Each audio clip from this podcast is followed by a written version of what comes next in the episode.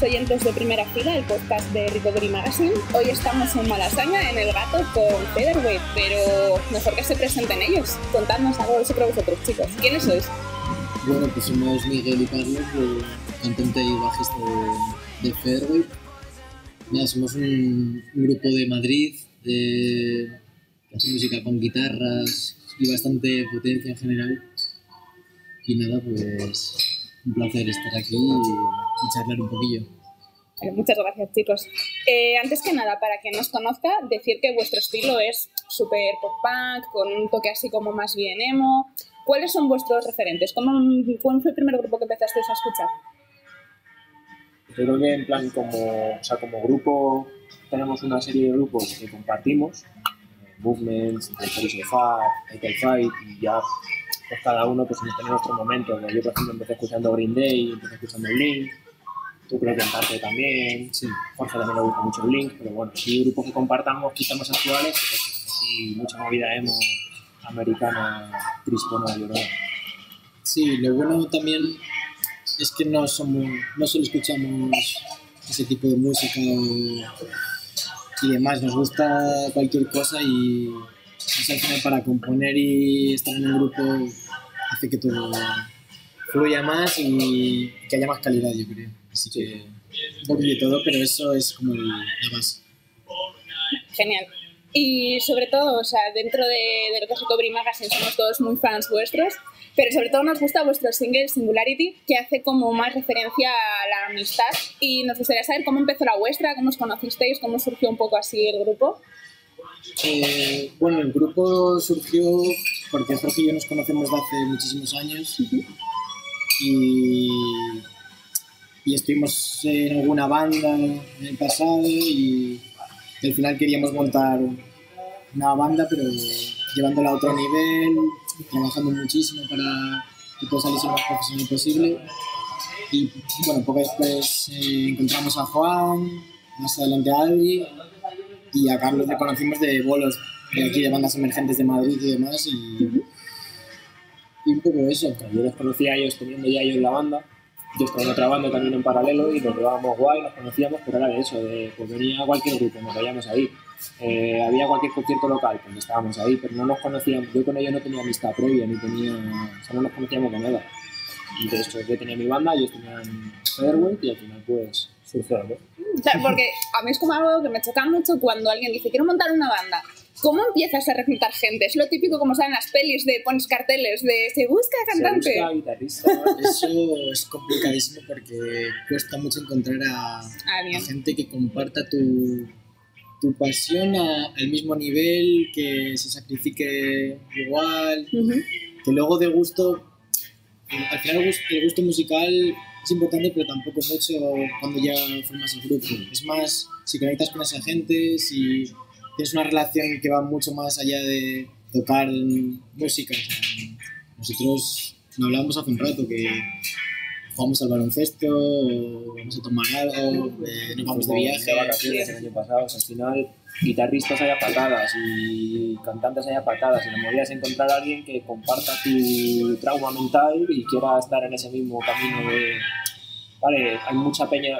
Además, estamos en Madrid, o sea, no es como si que estamos en un pueblo perdido en Asturias. Tenemos, aquí tenemos todo a un minuto. Y gente a patadas a un minuto. Pero es encontrar ese cuatro tíos que están dispuestos a subirse a ese barco. Y la verdad que hemos tenido suerte de encontrarlo. Qué bien, me alegro. Y sobre todo, volviendo al single, eh, ¿cómo surgió la idea del single, de la letra, de... Pues la letra nunca lo hemos, nunca lo hemos dicho porque no has, nunca nos la han preguntado. Pero la letra de la canción habla de, de la vida de Stephen Hawking. Puede sonar un poco raro porque el vídeo no tiene nada que ver. Todos nuestros vídeos siempre van ligados al concepto de la canción y demás. Y en este nos apetecía eso, grabarnos eh, pues eso, como amigos, disfrutando, pasándolo bien eh, en verano y, y eso, pero bueno, la canción... La canción realmente es eso, o sea, eh, si, tú la, si tú lees a lo mejor la, canción, la letra de la canción, la lees sin saber que es una canción, sin el rollo de canción que es y sin ver el vídeo, sí que puedes interpretar un poco más que va un rollo pues el sufrimiento, el esfuerzo por superarte, el esfuerzo por conseguir llegar a tal. ¿Qué pasa? Que es un vídeo de cinco chavales en la playa medio borrachos, tal, que la idea era esa un poco, eh, grabar en analógico, la típica cinta que tenían tus padres Sí. el verano del 98. Mm. Pues grabar en analógico, grabamos, no sé si dos o tres cintas, todo el verano estaba grabado en esa cámara. Y pues eso, coger momentos, tal, y un poco en la línea de, vale, la canción habla de superarse, de estar fuerte, de mantenerte tal, pero realmente es más duro que lo que era un poco la gracia que nos hacía también de decir, ah, aquí cuatro chavales jugando la pelota, pero estamos hablando de la vida de un tío. Su singularity viene de eso, de que uno de los campos en los que era experto era la singularidad. Realmente la canción no dice singularity en ningún momento. Son tonterías ahí que tenemos, ¿sabes? Que... Pero es la primera vez que nos preguntan, ¿sabes? Está- Sí, no. Sí, es que la verdad. de vez en cuando me, me gusta porque hay cosas que no entiendo, o sea, que te documentas y dices, ¿y esto qué? O sea, ¿de, Sí, sí, de sí. dónde viene esto? Y en- realmente a veces me resulta hasta más importante aprender todo eso, sobre todo cuando es alguien que está empezando. Es importante tener un buen discurso, o sea, de cara a, a presentarte, a conseguir fans. Mm. Alguien que lo hace muy bien, por ejemplo, yo creo es eh, 21 Pilots, siempre hila todo en los clips, eh, ellos tienen un discurso muy, muy potente y como son muy fieles a lo que ellos dicen y muchas veces es lo que más me interesa saber, más que si mm, hago este estilo de música, es como, vale, ¿qué más? O sea, porque este estilo te lo hace mucha gente. De hecho, es una de las cosas que, que en Never Bloom hemos intentado llevar un pasito más allá. Es decir, no es que el otro EP, el anterior, esté inconexo o que no tengan las cosas que ver, pero en este hemos intentado casi que cada frase de una canción tenga un reflejo en otra, que cada detalle del videoclip, eh, quizá en Singularity no tanto, pero sí en Overthrown, cada pequeño detalle, cada todo tiene un porqué. Y no es un EP contextual, pero sí todo tiene un hilo argumental detrás y todo está pues, o al menos hemos intentado que todo esté muy cuidado y que todo tenga su porqué. Ese de, lo que hablas, un discurso sólido, una imagen que de verdad transmita un algo. Sí. No solo quedarte en una estética de nos mola el pop-punk y somos emos y Sí. vamos con las uñas pintadas. O sea, no se trata solo de eso, ¿sabes? Sí. sino de... Y en esa lucha estamos. ¿Y Never Bloom tiene algo que ver con Neck Deep? Eh, absolutamente nada. No exactamente, yo creo. Mm, No, no sé por qué cuando lo leí me recordó a In Bloom de, de Neck Deep, la Sí. canción así como más típica del Bueno, rollo de, de sí. pop punk. Puede sonar muy en contraposición a lo que... No a lo que... pro- al rollo del tema, pero yo creo que no... Vamos, es la primera también que nos lo plantean, o sea que... No, eh, no tiene nada que ver con la canción, o sea, nos encanta esa canción, Mm. es increíble, pero, pero no va... a nivel mensaje va un poco en línea con lo que intentamos transmitir en el EP y luego a nivel estético, por así decirlo, pues pensamos que eran dos palabras que podían funcionar como Sí, título. sí, sí. Pues al final algo que algo que se te quede, algo fácil. eh, recuerdo que hablábamos del Nevermind de Nirvana. Algo que todo el mundo se lo dice si sabe lo que es. Sí, Sí, Algo que sea fácil asociar a que lo fue sobre todo porque el primer EP se llama Place Where My Mind Crumbles. Eh, Mi madre no lo sabe decir. claro, está muy guay, pero sí. mi abuelo de 80 años no lo lee y una persona de 40 quizás tampoco lo Sí, sabe leer. es más difícil de recordar también. Eso es. Entonces, esto tenía, y bueno, la fotografía de la portada eh, igual es súper claro, no, no pone ni el título. Eh, queríamos eso, que el mensaje era, fuese Never Bloom, que vieses la portada y ya Que recordara. fuese muy, muy directo. fácil de asociar, que no que a veces pasa pues eso, eh, discos a lo mejor de bandas más, ¿cómo se llamaba este? o esta portada era del primero, la del segundo, que fuese como, Claro. ahí lo tienes. ¿Y queréis mantener esa estética en futuros trabajos?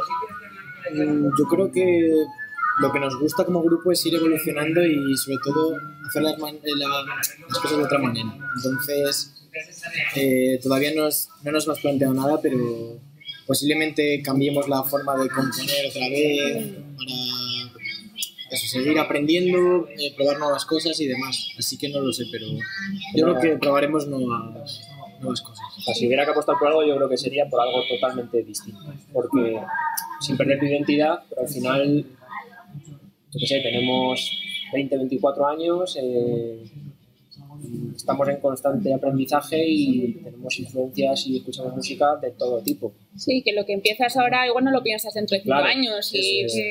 El Ya. propio EP anterior, a lo mejor, si hubiera que sacarlo ahora, pues a lo mejor tampoco salía como salió. Y la cover de, que tenemos de Billie Eilish la vemos ahora y decimos, uff, tal. Pero es bonito ver cómo empiezas y luego Sí. aprendes y está retocas. Sí. Si no, el camino no tiene, no tiene, No tiene sentido, Tienes claro. que superándote y creciendo y disfrutando de, de cada momento. así. Sí. Qué guay, chicos. Y nada, volviendo a- al tema de cómo os conocisteis y demás, eh, investigando un poco y documentándome con la entrevista, eh, vi que eh, todo empezó en un festival al que fuisteis a Estados Unidos. ¿Cuál fue y qué banda fue la que os inspiró un poco a empezar el grupo? El festival, bueno, fuimos Jorge y yo. eh, el festival era el War- Bands World Tour, que es un festival muy mítico para gente así de. que le mola este rollo de música. Aunque escuche esto, sabe que festival. Sí, Sí, sí, sí. Es muy, es muy famoso el festival. Y eh, una banda, quizás en ese momento la que más nos inspiró o más nos gustó ver en directo fue en aquel Park. Porque encima era a las 2 o 3 de la tarde, estaba lleno completamente, la gente haciendo cacho bueno, eh, una locura. Te diría Knuckle Park, yo creo. O, bueno, Movements también estuvo guay, pero Knuckle Park nos marcó bastante. La foto con Toby también se tiene mira. Sí, bueno, eso conocimos a Toby Duncan, del cantante de Trashboot, que, que ha colaborado ahora en nuestro EP. Entonces, pues, Un poco un sueño, ¿no? De, por cumplir. sí, al final, yo qué sé, o sea, Tiene una foto Jorge y. Bueno, no sé si es Jorge y tú o solo tú. tenemos, tenemos los dos con, con. Toby, ¿sabes? Que se me hace tres años o dos años una foto aquí como guau, este Sí, era un ahí". fan y ahora Y estoy ahora aquí. de correos poner ahí. Joder, qué guay. Eh, vale, otra cosa que me ha llamado la atención hablando del EP que vais a sacar y demás, es que en las portadas que habéis sacado hasta ahora, en todas hay como una rosa. ¿Cuál es el significado? Mm, pues, un poco mantener el hilo argumental de no es lo que que no es un EP conceptual pero sí todo tiene algo que lo une y la metáfora un poco que, que envuelve al EP es eso como una rosa una flor cualquier tipo de flor pues las fases por las que pasa una flor Eh, tanto estéticamente como a nivel de lo que es una vida de cuando florece cuando no florece momentos en los que crees que nada llega y acaba llegando Sí, eh, pues es un poco eso, eh, la representación que quisimos dar estéticamente o visualmente del mensaje que transmitimos. Al final todos somos flores que tarde o temprano acaba floreciendo y por muy bonito que seas, te acaba muriendo. ya. Que no Sí. te pienses que porque un girasol florece antes que una rosa o que una flor más fea que otra, No va a terminar igual. todos somos lo mismo y todos vamos a acabar igual. Sí. Así que disfruta ahora porque te vas para el hoyo ya como lo pienses. Ay, pues le queda mucho para eso, no me digas eso. Sí, pero no, me refiero que sí, es un poco ese... El EP tiene de todo, o sea, tiene pues eso, las canciones, hay temas más, la primera, No We Rock, por ejemplo, que es más, guau, nuestra gente, pasarlo bien, disfrutar, vivir el momento, y la última habla pues de quizás pensamientos súper puros y Sí, un poco de, que seamos conscientes de lo que, de lo que es la vida y lo que puedes tener entre manos. que Ya. Valóralo porque cualquier día, o sea, Sí. nunca sabes. se va. Sí. Y, y en la línea con la rosa, eh, en redes sociales lleváis también como una estética, siempre lo hacéis también como referencia en redes, lleváis una estética como muy elegante, como muy cuidada. Eh, ¿Creéis que es importante tener una buena estrategia digital en una banda? Yo creo que es fundamental. Hoy en día posiblemente sea más importante cómo te desenvuelvas en tus redes, eh, en la creación de contenido y demás, que casi en tu, en tu propia música. O sea, es un mundo de consumo eh, a toda velocidad, eh, la gente te ve el cartel, vale, pero ya ve dos segundos y lo ha quitado. Pero ese cartel tú has estado tu tiempo haciéndolo, preparando un mensaje o el documental que sacamos hace poco del EP. ¿Lo hacéis vosotros, el diseño de redes y Claro, sí, eso? sí, eso es todo. También tenemos la suerte de contar con, con buenos amigos. Adán, por ejemplo, que nos hace pues, todos los vídeos, la mayoría de las fotos, porque la verdad que Miguel, a finales, bueno, antes del verano pasado pilló una analógica y así hemos tirado mucho nosotros. Pero intentamos mucho, al final, eh, sea un grupo de música, sea un restaurante, sea tal, que está vendiendo un producto. Lo tienes que vender lo mejor posible porque es lo que dice Miguel, vivimos en un momento en el que todo es instantáneo.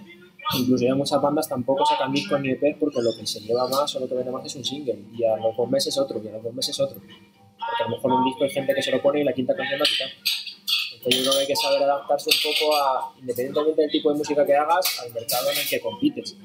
Y al que tienes que posicionarte de una manera, o sea, si quieres llegar a algún punto serio con esto, Igual, por eso habéis sacado vosotros el EP en lugar de un álbum más largo. En este caso te diría que no, porque creo que todavía tenemos que dar unos pasos como banda para antes de lanzarnos a un disco, un LP. em, Un LP es una cosa más, creemos que es una cosa más seria, que hay que conseguir, o sea, antes de correr tienes que andar. O sea, antes de a lo mejor lanzarnos con un LP, que eso, más duración, más canciones, más cosas que contar, más coherencia que mantener dentro de tal, un producto más sólido, pues tenemos mucho que aprender y mucho que conseguir. Eh, al final nos movemos mucho y curramos mucho, pero bueno, tampoco hemos dado, también un poco por la situación que hemos vivido, tampoco hemos dado tantos conciertos como nos gustaría, no hemos movido tanto el EP como nos gustaría y creemos que cada cosa tiene su momento. eso es. Tenéis que escribir a, a Kerrang Magazine para que os saque ahí el- la Estaría review. Sería un sueño. guay. Pero, a ver, eh, me he perdido. Eh, ah, vale. En la línea de lo que hablábamos antes de las guitarras y todo eso, eh, en las listas de ventas los número uno siempre son sonido más urbano, eh, un sonido más latino. ¿Por qué arriesgar ahora en 2021 por un sonido más de guitarra? Y sobre todo saber si vosotros realmente creéis que tiene cabida este tipo de sonidos en listas. Te diría que es porque lo que nos gusta. Al final creo que en la vida tú tienes que hacer lo que te apetece hacer y lo que te gusta. Si no, no, va, no sirve para nada. Y por otro lado, sí que es verdad que casi todo es trap, reggaetón y demás, música urbana. Pero por ejemplo, Aitana acaba de sacar un disco que es más como pop punk o pop rock eh, de principios de los 2000 y creo que ha tenido bastante buena acogida y... O sea, bueno, Dentro de dentro de lo que sea, obviamente no es aquí no, Y si no, por no poner la radio, de pero- Aitana, a lo mejor nos vamos fuera. El ejemplo de Machine Gun Kelly, un rapero, que sí que siempre ha tenido toqueteos con otras cosas, pero un tío que se coge una guitarra, se coge a Travis Barker y te saca un disco que no sé si ha sido el número uno, pero Sí, ha sonado en todos los sitios. Y ha estado en Nueva York en todas las pantallas en la calle y ha tocado, eh, ha ganado premios. eh. Al final que tenga cabida o no, yo creo que no depende. Obviamente siempre hay modas y siempre hay tendencias, pero al final eh, que tenga cabida o no, yo creo que no depende de cuál sea la corriente, sino de lo bien o lo mal que hagan las cosas. Por ejemplo, hace unos años, eh, aquí en España, ¿quién se esperaba, por ejemplo, que un grupo como Calavento tocase en el Price? ¿O quién se esperaba, el otro día estuvimos viendo ya un ahí en el Teatro Victoria, ¿quién se esperaba eso? Ya. un género que no pega mucho, cantando en inglés, que al final hay mucha más música de la que nos creemos. Lo que pasa es que nosotros escuchamos, o como sociedad escuchamos lo que quieren que escuchemos, por así decirlo. Sí. Pero la música de guitarras, o sea, lo que nosotros nos referimos con música de guitarra, Ujú. está pegando mucho y se escucha mucho. Que, eso no quita que pues, al final las tendencias son las que son, las modas son las que son. Y ojo que nos parece de puta madre, que somos los primeros que si nos vamos a, al ocho y medio o al chachao donde sea, que te perreamos lo que nos echen, ¿sabes? Sí, sí, Pero, sí. Que no hay que despreciar tampoco No, lo que, que se no. lleva. Si somos los primeros que luego lo escuchamos y que cualquier tipo de música que la gente le haga sentir algo es válida. Pero creo que como músico sí que sería un poco mentira decir, "Buah, es que como lo que pega es esto, vamos a hacer... Nos pasa mucho con el castellano. ¿Por qué no hacéis música en español? Porque nunca nos ha salido. ¿No Ya. estamos cerrados a ello? No, pero es que si nunca nos ha salido y no somos 100% felices con ello, ¿por qué vamos a hacerlo? Si no tenemos, no le debemos nada a nadie y no somos nadie, Ya. pues por lo menos vamos a hacer lo que nos guste y vamos a disfrutarlo. Pero también yo creo que el estilo que hacéis vosotros pe- siempre pega más en inglés, porque sí que ha habido bandas que lo han intentado hacerlo en español.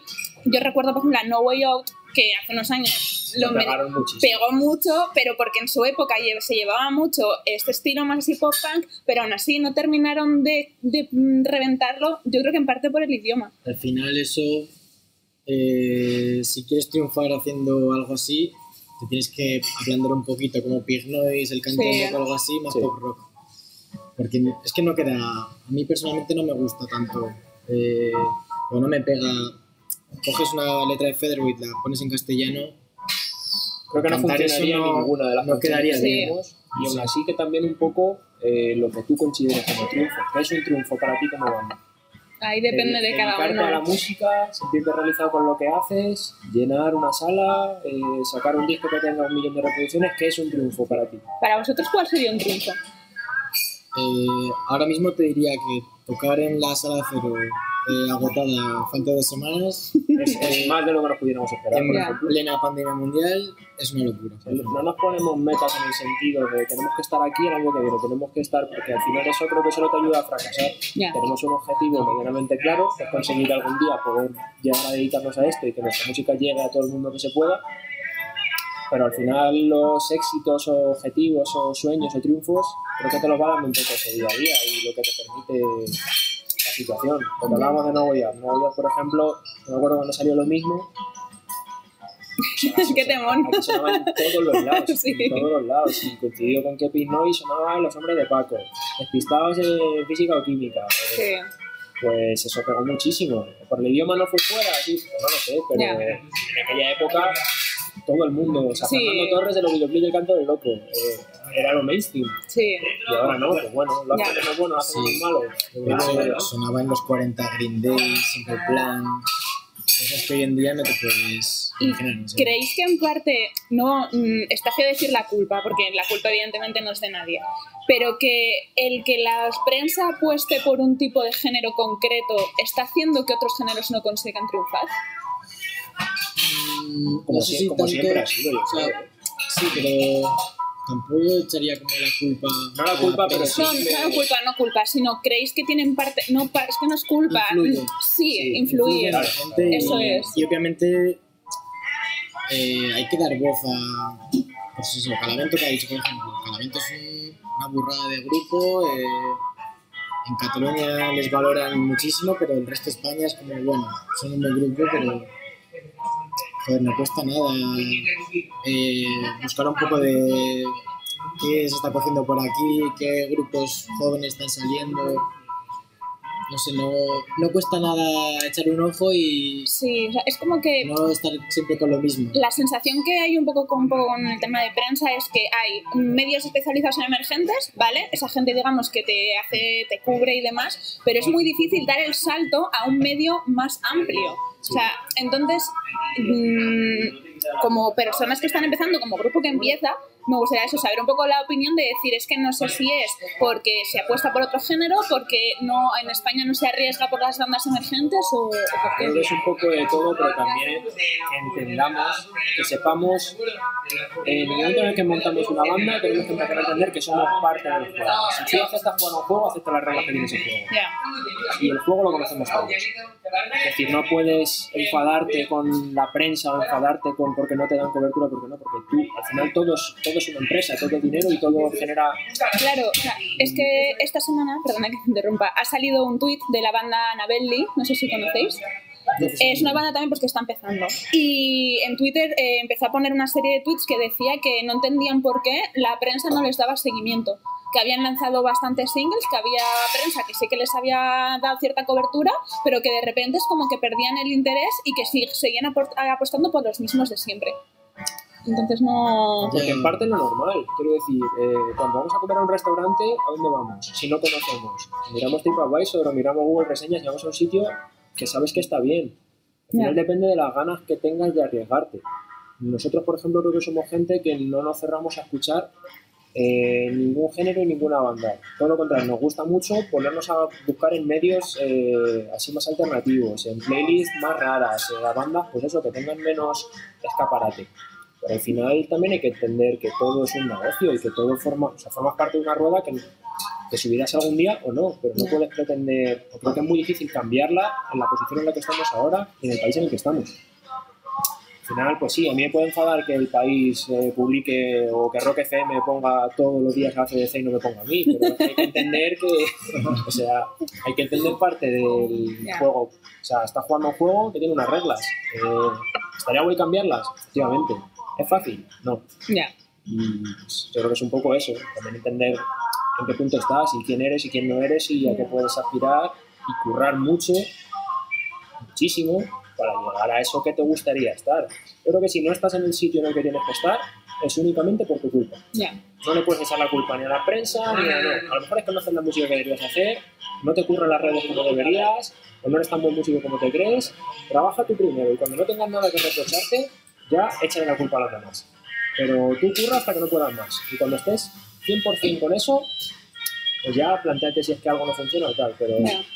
No, yo de verdad me encanta el discurso que estás diciendo porque me parece la base y es algo que muchas bandas no entienden. O sea, siempre encuentran un, un culpable de es que Spotify no me metió novedades viernes, es que esta medio no me ha hecho tal y estamos creando un tipo de bandas que, mm, con perdón, de bebés llorones porque es la realidad. Sí, sí, sí. O sea, el echarle la culpa a otras personas y no pensar qué es lo que estás haciendo tú mal, porque a lo mejor el problema es tuyo, o sea, Claro. no tuyo, pero a lo mejor no te has esforzado tanto en algo que te deberías de esforzar o Eso es, sí. no lo sé, pero de verdad, enhorabuena porque hay muy pocas bandas que piensan así y hay gente con millones de reproducciones que no tienen esa filosofía. O sea, me parece muy importante a la hora de, de empezar. Yo creo que es eso. Se trata de tener un poco de humildad y valores. Sobre todo humildad, no somos nadie y probablemente nunca lo seamos, pero que por nuestra parte no quede no haber echado todo lo que tenemos, porque es lo único que tú luego puedes decir. Imagínate que en 10 años pues no hemos llegado a nada. Pues si yo sé que he echado todo por la banda, Ya. estaré tranquilo, porque volviendo a lo de los triunfos, que es un triunfo para vosotros, para mí eso sería un triunfo. Ya. Que no me quedaré en el tintero con decir, guau, no hice esto con los chavales o no tal. Ya, No llegamos, pues no llegamos. Nunca nos han metido en una playlist de Spotify, ni de de viernes, ni radar de novedades, ni de estas oficiales. Nunca nos han metido en nada. Mm. Pues hemos seguido buscando que la gente nos escuche, trabajando en la cover, trabajando en un EP. buscando alternativas. Al final es eso, es trabajar, ser constante y, y a veces ejercer como, como empresa. de, vale, esto es- lo estamos haciendo mal, pues Hay que cambiar. investigamos sobre este tema, eh, a ver cómo podemos evolucionar con esto, o vamos a tratar esto de otra manera, mirarlo, pues eso, El concierto que tenemos en, ahora en marzo se nos cayó en la sala en la que iba a ser. Y era un concierto que llevamos un tiempo preparando y muy ilusionados. Pero por otra banda, si se le cae un concierto a menos de un mes, ya, pues no se preocupa en seguir buscando salas, en seguir currando, en seguir ensayando en paralelo, en seguir ya, Además nosotros tenemos a Adri en La Rioja, que no es que vivamos, o sea, es complicado para muchas cosas. ya, Vale, pues haz todo lo que puedas. Que si no tocas ese día, que no sea por tu culpa. ya, Busca otra sala, busca otra alternativa, busca, cúrrate todo lo que puedas. Y cuando ya veas que no, a lo mejor es que, por, por tu parte, que no quede. ya. Nosotros nos produce Jorge, nuestro guitarrista. Jorge se pega unas curradas antes de sacar las cosas, de locos. Ya. Pero sabemos que es, queda en casa. Sí, sí, sí, por supuesto. que eh, no, justo lo que acabas de decir de buscar sala, ¿cómo es hoy en día buscar una sala para tocar con todas las restricciones Es- que hay? Es complicadísimo. Ya de normal, un problema de las salas en general, en Barcelona es muy, muy complicado, aquí en Madrid es un poco mejor, pero... pero en ¿Qué, qué diferencias hay? No, Barcelona es más caro y hay menos salas, básicamente. Mm, Pero el problema que hay es que no- te infravaloran, no, no valoran tu trabajo, eh, se piensa que eres el típico niñato que va a llevar a 50 personas. Y bueno, la sala que nos dijo que hasta luego, pues mira, vamos a otra más grande y Ya. está lleno de dos semanas. Entonces, nada, eh, es lo, lo de antes, currar y, y bueno, poco a poco llegan las cosas y al final si tú trabajas y, y haces las maneras de la mejor manera posible, pues te llega pequeña recompensa. Sí, sí, sí, sí. En estos tiempos es jodido porque también hay que entender un poco lo que decimos antes del juego. Las salas al final no deja de ser un negocio. Para que una sala gane dinero de un concierto tuyo ahora, con el aforo reducido, con tal, con cual, pagando a un técnico, pagando a un tío de luces, pagando a un taquillero, pagando a... Sí, Esa sala te tiene que cobrar un dinero. Tú como banda tienes que saber, primero, si eres capaz de asumir ese coste y segundo, si eres capaz de, con las entradas que tú puedes vender, a qué precio las puedes vender y con el show que ofreces, ya. ser- o sea, al final son muchas cosas, pues también hay que ser humilde y honesto con eso. Es decir, no creo que ninguno de nosotros dijese, pues venga, vamos a poner un concierto a 15 pavos, que así nos forramos y tal. Ya, Se trata de eso. Este concierto va a costar lo mismo o menos que conciertos que hemos dado en tiempos de no pandemia. ya. Hay que ser humilde con uno mismo y con lo que Y haces. sobre todo, ya hablando un poco del tema de conciertos, una cosa que también, como has dicho, bueno, de, de bandas que quizás no trabajan lo que hay que trabajar, tú también tienes mucha responsabilidad en, en tiempos de pandemia, que es una locura hacer un concierto, de ofrecer un, un buen espectáculo, de, de que no toquen las canciones y ya, de, de procurar eh, cuidar los detalles y todas estas cosas. Escenografía, Mm. eh, Que es algo que nos echamos en falta en, en muchas bandas de, de, Sí. de aquí. Sí. Sí, depende también un poco del género, yo creo, porque a lo mejor igual en electrónica sí que es algo que se cuidan mucho los visuales, el cómo está puesto el show, pero sí es verdad que en unas bandas más de que simplemente es subirse y no puedes contar con un visual de fondo, sí que se recurre a la- al típico fondos neutro o un poco más así, pero, pero sí. Y ah, ya, vale, tenemos EP, tenemos concierto, tenemos todo, vale. Ahora entonces, mm, viendo cómo estamos ahora en pandemia, cómo estábamos antes, ¿Hay algo que hayáis aprendido a valorar más ahora que antes? Que antes a lo mejor pensabais que estaba sobrevalorado y ahora de repente es súper importante. Yo creo que absolutamente todo. O sea, la vida en general a todos nos ha cambiado y, y valoramos estar un rato con, con tu abuela, estar un rato con tu primo pequeño o ya en a otro nivel, pues mira, tocar en, en una sala hoy en día me parece una locura. O sea, Sí. Lo que nos Y hay hace que sobre valorarlo. todo el decir, vale, somos un grupo pequeño, con dos EPs y una COVID. No somos nadie. Llevamos un año sin tocar. Montamos un bolo en, en- en una pandemia mundial. Y se venden las entradas en, en 10 días, hay soldado. Esa gente que estaba cuando todo iba bien ha seguido estando. Y nos ha escuchado el EP, nos ha dado su opinión.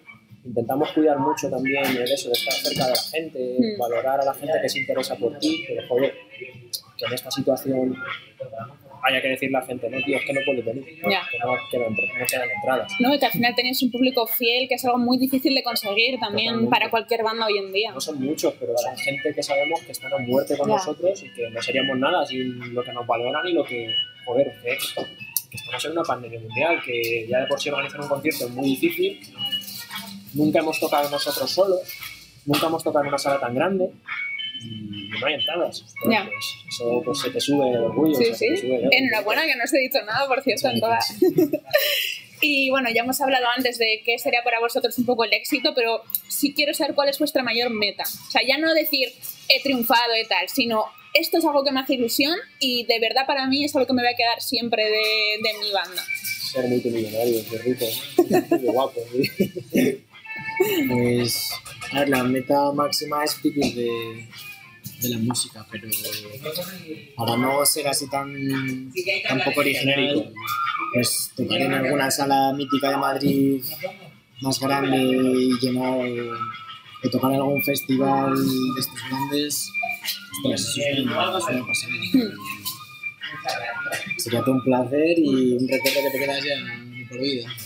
Pues a mí sería eso, el decir que pasen los años o de verme con, no sé, 50, 60 tacos y mirar para atrás y decir, hostia, mira qué bueno esto que me quedé. Sí. Al final, pues eso, a lo mejor sería poder dedicarnos a ello. Pero también hay que ser realistas y saber pues, que es, es un mundo complicado, es un negocio complicado, hay muchísima oferta y pues hay que entender dónde estamos y eso, pero también un triunfo sería eso, el decir, "Guau, hemos tocado en esta sala, hemos tocado en la Riviera, hemos tocado en este festival, hemos tocado en...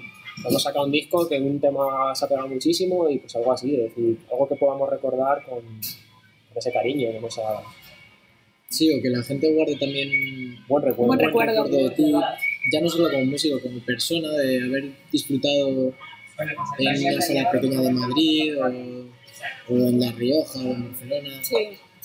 Yo creo que eso es muy importante también y, y a nosotros es lo que, lo que más nos ayuda a seguir y demás es recibir un poco pues, de palabras bonitas de la gente, de medios y demás. Así que eso también sería, sería una cosa importante creo para.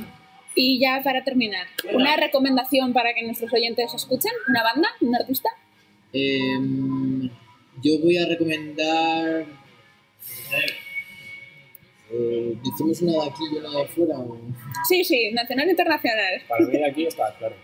Soy muy fan. Me gusta mucho Viela. Bien, está muy guay, sí. La verdad que.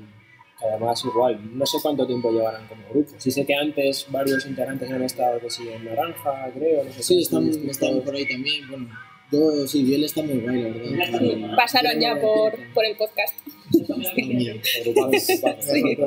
Sí. Y de fuera, yo te recomendaría Cloud, que es una artista eh, que ha salido hace poco, eh, que es así más indie pop, es amiga de Clero y esta gente. Y creo que eh, lo puede pegar bastante por aquí. Bueno, si quieres decir que. ¿no? Yo no quiero, no conozco. Pues eso, que es algo más. Algo que nos espera la gente de nosotros, pues algo más indie. sí. Pues nada, chicos, muchas gracias, ha sido un placer. ¿no? Todos a escuchar su nuevo EP y bueno, no podéis ir a verles al Palacio de la Prensa porque está soldado, pero espero que para la próxima andéis con ojo y podéis pillar entradas. Que se muy rápido. Un abrazo.